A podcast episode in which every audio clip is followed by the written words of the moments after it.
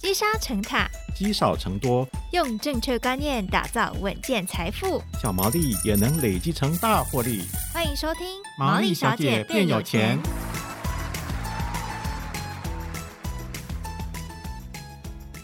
Hello，大家好，欢迎收听《毛利小姐变有钱》第二季，我是主持人佩服。有些人在投资之前呢，他会很认真寻找各式各样理财相关的书籍来阅读，吸收各种财经知识。不过在投资的过程当中呢，运用了很多的方法跟策略，却在参与市场的时候感到不踏实，甚至没有赚到钱。与其应用很多很好的方法，不如找到自己最适合的投资方式。今天这一集呢，我们邀请到在美国担任过基金经理人，还有财务规划师证照的邱优尚老师，来跟我们探讨认清投资性格这件事情，在未来投资道路上面有多么的重要。欢迎老师。哎，你好，大家好。哎、老师，因为这个从小之前啊，呃，我们看过很多这个老师的介绍，曾经帮过这个家里的烟酒生意，很小的时候就接触过商业的行为了。那想问一下老师，之后是怎么样对投资理财产生这种浓厚的兴趣的呢？大概因为啊，你从小需要零用钱嘛，那家里也不会给你零用钱，那要偷呢，每一次都被抓到，哎，那就慢慢去去想说，能不能用不偷的方式，因为家里有这个以前这个你当。开店的时候总是会有一些抽屉的现金管理，那慢慢就会去了解哦，原来投资基本上它是跟性格当然很有关。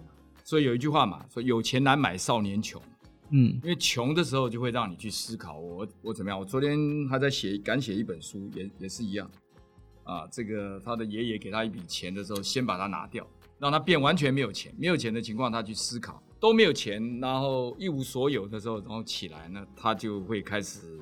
了解，比如说我现在我的资源怎么运用啊？啊，我就我就这么多钱，那我怎么去创造？我怎么省？就开源节流的概念就出来了。是，我想大概因为吃过苦啊，你对我我常讲嘛，呃，年轻人要有一桶金啊，一定是四个方向啊，包括一很多人现在也是一样。我我的一桶金不是一百万，我的一桶金是三百万，是三百万台币。所以上次我上一个电视节目。我讲三百万那个女主持人这么漂亮女人，我认为她这个可能不止一桶金，她都差一点歪倒，她说自己都没有。但事实上三百万很重要。那我先讲好了，为什么重要？基本上四个方向是啊、呃，一个是你投资你的专业嘛，第二个是你投资你的副业，第三个是创业，第四个是勤劳与节俭。以现代人来讲，如果你勤劳与节俭也可以达到。你有一项也可以达到。那你说我小时候学到什么？小时候我没有专业嘛，啊，那就开始从副业去思考问题，啊，然后包含了呃勤劳跟节俭，就这两样，啊，那我想这两样，多数人你只要把握住这两样，三百万的第一桶金不是梦啊，绝对可以达到，就看你有多渴望。它不是要不要的问题，是你想不想的问题。你想就会有，你不想，我跟你讲，我碰过很多很多人产生的迷失，就以为高薪就可以达到财富自由。或者有第一桶金，完全错误。我们我诊断过那么多人，我跟你讲，很多人是高所得，比如说年薪百万，那那一聊，等于到了三十几岁快四十岁还没有一桶金，哦，怎么搞的？为什么？因为高薪代表什么？工作一定压力大嘛。对，你要投入的时间多，不然不会给你高薪。那很多人就高薪之后呢，就觉得回到家就累了。第一个什么？第二天六日就想休息。然后呢，就想我都那么辛苦，有一个百万年薪，我买个包包不行吗？嗯，对不对？犒赏自己一下，就左犒赏右犒赏呢，好，就钱又不见了。然后第三个已经累得半死了，会不会会不会来想听一下你们的节目呢？或者来上一下老师的课呢？没没体力，对不对？嗯，好了，结果呢，钱也没赚到，理财的概念也没有，就人只有靠两只手在赚钱，所以反而变成了钱被愚弄。我说这个人，这些朋友反而被钱给愚弄，以为高薪就会得到你那个，完全错误。对理财的概念里头是大家都很重视了，所以我刚才讲的就是钱会愚弄人啊，白领阶级很多人是被钱愚弄的。所以呢，呃，你如果从副业，那他他投资他的专业绝对也是对的，但是投资专业的过程，你一定要去了解金钱怎么运作。是，所以其实老师的意思就是，我们除了投资自己的专业之外，我们有创造副业的过程。虽然创造了高薪，但是同时这个投资理财还有勤劳跟节俭也是非常重要的一环哦。那老师，今天我们的主题啊，就是投资性格，它非常的重要。那为什么大家都会说投资性格很重要这件事情？我我们讲啊，投资性格里头，你你如果挑个股的话，Peter Lynch 说，投资的第一个问题，先问你个性是不是？你看啊。他讲的性格里头，有时候要你要有自信，是又要有承认错误的谦虚。那我问你，什么时候该谦虚，什么时候该自信？嗯，那么会不会精神分裂？对不对？一边要你谦虚，马上错了；一边告诉你 no no no，你的想法是对的，你要 stick with it，就要坚持下去。是，所以这种投资性格是多数人没有具备的。那怎么办呢？有办法。你承认你自己没那么聪明的时候，没有办法击败市场的时候，你就变聪明。投资其实是三个敌人：贪、怕、没有耐心。一百年后还是这三个敌人。是。那这三个敌人里头，很多人没有办法克服，这就跟性格有关。坦白讲哈，我跟我跟你讲，就是说，大家很多台湾一个蛮特别现象，就是大家蛮愿意学习，可是呢都没有找对方向，因为它是一个我常讲，投资性格并不容易。多数人啊，严格讲起来，并不适合做投资。我我们举例来讲哈，你们曾经邀请过施生辉老师，我们俩经常在一起，也经常 PK，是啊，那我们彼此可以欣赏。呃，百分之八十很多想法看法接近，那有二十不同，那我会把二十不同比较尖锐的拿出来，让大家看我们思考问题在哪。那我就我那天上电视节目，我就夸奖的施老师，我说哈，他台湾的零零五零啊，呃，推广他很大的功劳，整个 ETF 里头。那你知道为什么？你看我我讲了，第一，台大经济，台大商学系毕业，那个学校我考都考不进去，我只能考到他们对面的台大补习班，啊，到台大毕业。商学系，他跟朱立伦是同班同学。哦，然后呢，他有一个本事是，听说他们班上呢，他有一个本事可以把所有的课程抄成一张 A4 纸，全班同学只要抄他那个 A4 纸，大概都过关，都可以考高分。呃，对，就就有这个本事。所以你你说这种人笨吗？不笨吧？那他学校聪明的很，是。然后呢，在证券业二三十年，然后呢都没有都无法击败大盘。嗯。所以他有一天顿悟，那这佛陀是在在菩提树下顿悟，他不知道在什么地方可能被上面的一桶水给泼醒了，怎么样就顿悟了，他就把所有的股票都卖掉，他就是我跟着大盘走，是从此就开启了他怎么样璀璨的人生，乐火的人生。是，那我要讲的就是什么？你可以看，以这样子背景学商的哦，这么聪明，这么有 organize 的人，你你看他的题目里头，那你就知道击败大盘多不容易。施生辉老师也就是承认我这二三十年打不败你，好了，那我跟在你可以吧？John Bogle 也是一样，当他跟进来的时候，他就就就变聪明了，有一种打不败他就加入他的感觉。类似，主要他有他的难度。那有没有人成功？有百分之二十。所以 Charlie Munger 他也讲嘛，就是主动投资如果做得好，百分之七或百分之十，一般大概二十了，那个成绩是非常非常亮丽。是不是说不行？我常会建议我们的朋友里头啊。呃，要投资成功啊，你想通，但但这个很不容易哦，因为你你会想不通。我们有一个学员，呃，证券分析搞了二三十年，他说：“老师，我坦白讲，我是走错教室啊，我我花那么多钱呢，两万多块的学费就是要来看你啊，聊聊跟你聊一下。啊”他说他是玩主动的。那第二天我们参叙聊一下的时候，他说：“老师能不能给他一点意见？”是啊，我。就是说他有一些坏习性的，因为在证券行待久，人喜欢交易嘛。我也没有给他，我说没关系，你就你就就算了。我说你就照你现在的方式吧。等哪一天你想改的时候就改，因为你想不想改，还要老师用耳提面命或金刚入目。我就跟他讲了四个字，叫带病延年。什么意思？我说古朝的时候，以前以前有个朝代，呃，富富绅人家呢很孝顺妈妈。请了妈妈生病，请了个中医来帮她诊断。诊断完的时候呢，啊、这孝子问这个医生说：“啊、那那妈妈怎么样？这个情况？”他跟他讲：“妈妈有没有什么喜欢吃什么？”他说：“有。”你说就给他吃啊，不忌口，想吃什么就吃什么，吃什么就吃。吃什么？他说：“因为母亲来日不多了。”他简的意思讲一个四个字，叫“带病延年”。带着你的疾病，生命能拖多久就拖多久。我就跟我们这个小朋友讲，他昏过去了。那本来以为老师会金刚怒目骂他一顿，然后给他一个东西。我说你已经在证券行二三十年，你已经是老手了。老鸟你还自己知道自己的缺点还不愿意改，还要老师来耳提面命。我说你就带病延年啊，这个东西这这是反向刺激的，这个就在提醒他，你要不想改，你这个会跟着你一辈子。你想改，就像施生辉老师一样，顿悟瞬间全部砍掉，就跟着大盘走。当你承认的时候，你就得，那这是一个观念的突破。所以性格啊，投资性格不容易，不容易。但是我觉得最简单的方式就是像施老师一样，我承认我有些优点，有些缺点。是，所以其实老师的意思就是说，有时候认清自己的投资性格，你才有办法在市场上面做对啊。对，不然你会一直在这边像刚刚老师讲的带病延年。嗯，坦白讲啊，我我们讲的被动投资加上这个这个资产配置啊，是一个划时代革命。是，坦白讲，它这个让很多专家都很头痛，因为什么？真的是不好打发。嗯、所以投资者，我常跟上课跟很多学员讲，我说你们来两个目的，一个是要赚钱，还是过瘾？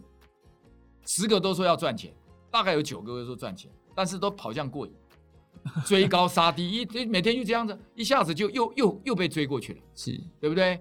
你你说这是不是性格？一则以喜，一则以忧，就说市面上有这么多韭菜啊，春风吹又生，割都割不完。所以我我进这一行，我常开玩笑讲，我真不怕没饭吃，因为你太多。霸咖了，你懂我意思吗？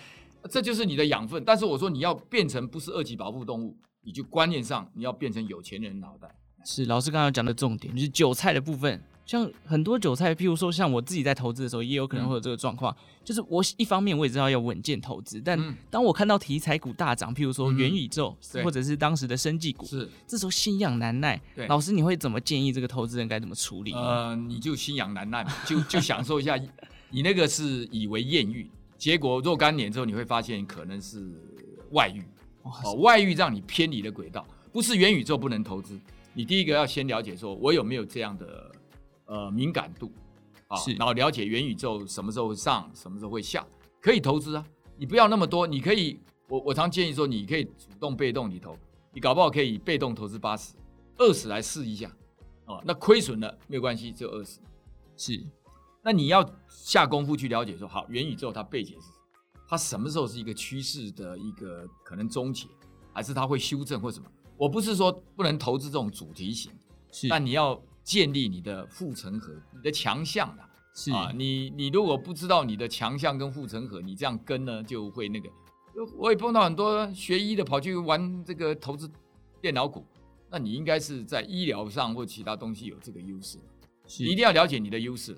嗯，对对，老师讲到一个很大的重点，就是了解你的优势，以及这个题材它到底它的这个策略，还有它的趋势，在未来什么时候会可能到了一个高峰而开始跌落，避免不必要的损害哦。那针对这个投资小白初入投资市场的话，老师能不能给予这些投资小白一些建议呢？就是我们该从什么样的角度进行一个主动选股？譬如说我想要牛刀小试一下，是该从基本面呢，还是题材？还是这个很多人喜欢做的这个 K 线的技术分析。呃，基本上最简单，我就再回到第一个问题。很多投资小白，你要先问自己，你想赚钱还是过瘾？是要过瘾，选个股，什么技术分析 K 线随便你，你要过瘾你就随便选一个越刺激越好。啊，你想赚钱，那你必须要了解金钱怎么运作。那最简单，学施老师。但施老师，我们那天啊电视台 PK 零零五零跟零零五六，我建议你零零五零。因为我曾经在讲零零五零领先零零五六的同一天哦，是同一天来比，我那时候大概一年多前发表的时候，就零零五零已经领先零零五六七十一趴左右，这么多？我说还会持续领先，就那天电视节目一出来，你知道领先多少？一百一十 percent，哇，直接也就是对，原本你丢一百万的，你放零零五零跟零零五六就差一百万了，就差一百一十万。你当时放五百万，现在就差五百万。零零五六谁可以买？因为零零五六跌的时候也没有跌的比别人轻哦。零零五六有时候跌比零零五零跌太重，是那你的那你的零五零没有防御性嘛？然后股利率高才高一趴左右，可是你没有成长啊。台湾最强的企业是什么？台湾最强的半就是半导体跟高科技企业。你零零五六是给你高股利、高股息，会意味着通常你的获利能力已经下降了，它没多没钱没地方去了，所以给你股利。是，所以你股利高就代表你没什么成长动力。就像一个七十岁的人跟一个七岁的小孩同样吃一碗饭。那七十岁的人已经是吃不下去了，所以才吃一碗饭。嗯，那你你还能够预期他要吃两碗饭？七岁这个绝对可以吃第二碗饭，好吧？所以最简单的方式就是买个零零五零。如果你要再更稳健一点啊，那就搭配所谓资产配置。是啊，资产配，然后这个部分里头呢，你可以先用八十，你如果不死心用八十，然后剩下二十呢，就就去选你的主动。那我会建议用资基本分析，不是 K 线图不行。我花很多时间在 K 线。那个是做成功的人也有一部分，但不是多数人。哎，那个部分里头有太多的呃东西，所以呢，你基本上你会在那地方摔跤，但没有办法，你很难阻止，因为你都没有尝试过。所以八十二十，你给他若干年来看，三年、五年、十年，那因为你被动投资学会了一招，这立于不败之地。你这一辈子学会了这一招哈，呃，你大概基本上你的财富自由迟日早晚都可以到了。是，那你二十如果成功了，恭喜你，你可以慢慢的提早，提早，或者你转移过去，或者你发现你是投资界的奇葩，也可能。你留二十、八十，三年、五年之后，你分胜负，你就会知道你是属于哪一类。我举一个例子，我来上课的有一位是，呃，我们每一个人都要发表心得嘛。谈到他的时候，我我称他叫一亿男。他说：“老师，我我其实是玩期货、期权、做避险啊，各方面是。哎，他说：哦，那我说你怎么来上这个课？他说我也觉得是看看别人有没有什么好的方法啊。那他说他碰到一个瓶颈啊。他说他们以前呢两三千万的时候在进出的时候赚的都很很得心应手。是。那他赔了七年。”他说他整整赔了七年，赔到快脱裤子。然后呢，他说他现在呢已经差不多有一亿以上。那但是呢，平常心越来越差。以前两三千万的波动可能几百万，现在一亿的波动，他说有时候一天就损失到一千七百万。哇，他的心理的承受度开始哎，那他上完我们这个课的时候呢，哎，一半拿到被动或者七十过去，剩下原来留下的原本的两三千万又继续照原先的，哎，手感回来了。为什么？平常心的哦，对不对？可以承受的风险，对，控制在那里了。原本的一亿呢，都七千万就守住嘛，赚的钱就守起来。是。后来他有一次跟我讲说：“老师，他说被动投资真是好赚啊，比起我们在天天在刀尖上舔血，他说这个东西怎么那么好赚？我上次接到台积电的时候，他别人在一两张，他哐当进去就是二十张，然后就放着让他一流的企业成长。然后他最后跟他说：老师，我领悟了一句话，你讲的那句话，他跟他同事分享。”我说投资的本质就是让全世界一流的企业替你干。好，我要讲的意思就是哈，先把被动学好八成七成，剩下的三成你去慢慢测试。这样子的方式呢，你学到两招：被动投资再加主动。主动如果成功很好，恭喜你啊；没有成功呢，不会让你整个陷入一个绝境，不会什么是在 PTT 上什么 TPP 还是 PTT？PTT 啊，PTT 上经常来一个什么什么毕业文，你永远不会。是，是，你就比较不会犯这种错。OK，老师的意思其实就是说，其实，在认知认清这个投资性格的过程当中呢，我们当然还是要做好最简单的资产配置，先把一部分可能七八成的这个呃资产配置拿去做比较稳健的被动投资，剩下的两成到三成，你可以去试。你譬如说你想做期货，甚至想要做一些个股的这个筛选的话，你可以去试试看什么样的投资性格比较适合自己。那最后呢，我们想问一下邱优上老师哦，以您操盘这么多年的经验，看过这么多的投资小白跟投资人，你认为在市场上呢，最因为大家都很怕受到这个大崩盘啊，受受伤很重，嗯、这个重伤害，嗯，要怎么样的特质是最容易避开这种重伤害的呢？简单来讲，你刚开始没有准备嘛。我们上过课的学员啊，刚好都相反，都期待大崩盘了。哦啊，从怕崩盘到大但期待崩盘，那什么东西？那就是改变。第一个，你了解金钱的运作；第二个，你了解怎么布局啊。是你整个心，因为投资就是巴菲特讲的两门课嘛。是估值跟心理素质，估值你很难，坦白讲估值很难，心理素质呢也不容易，但是有机会建立。所以我们上的课是第一个，让你了解金钱怎么运作，然后了解你的性格，了解你的东西，慢慢了解它整个环大环境之后，看完之后，他开始有不同的思维看这件事情。对波动来讲，他们开始开始会怎么样？期待跟享受。那因为你不了解金钱运作的法则嘛，那这就是一种不同的思维，就是你没有去看穿它。不，我们就讲嘛，问情是何物？哎，那不同的人有不同答案，答案呢、啊，对不对？那问问婚姻的本质是什么？生命的本质是什么？当你有这些大灾问的时候，那我们讲投资的本质，金钱的本质是什么？那你就开始有不同的思维。是，所以你说要怎么办呢？哈，那这样子就是我一直是建议阅读了啊。那资产配置我们最简单就是它有供给有防守，有股票也有公债。是，那股票公债的防守比位通常是跟你年纪有关，跟你的财务能力有关啊。比如说像你来讲，二十五岁，假设二十五岁，那你的防守部位你可以放在二十五。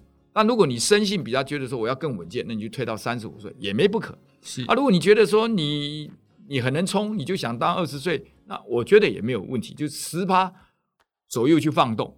那这样子搭配起来，你有攻击有防守。那为什么要有攻击有防守？你没有看过一支队伍，篮球队伍不防守就可以拿冠军的吧？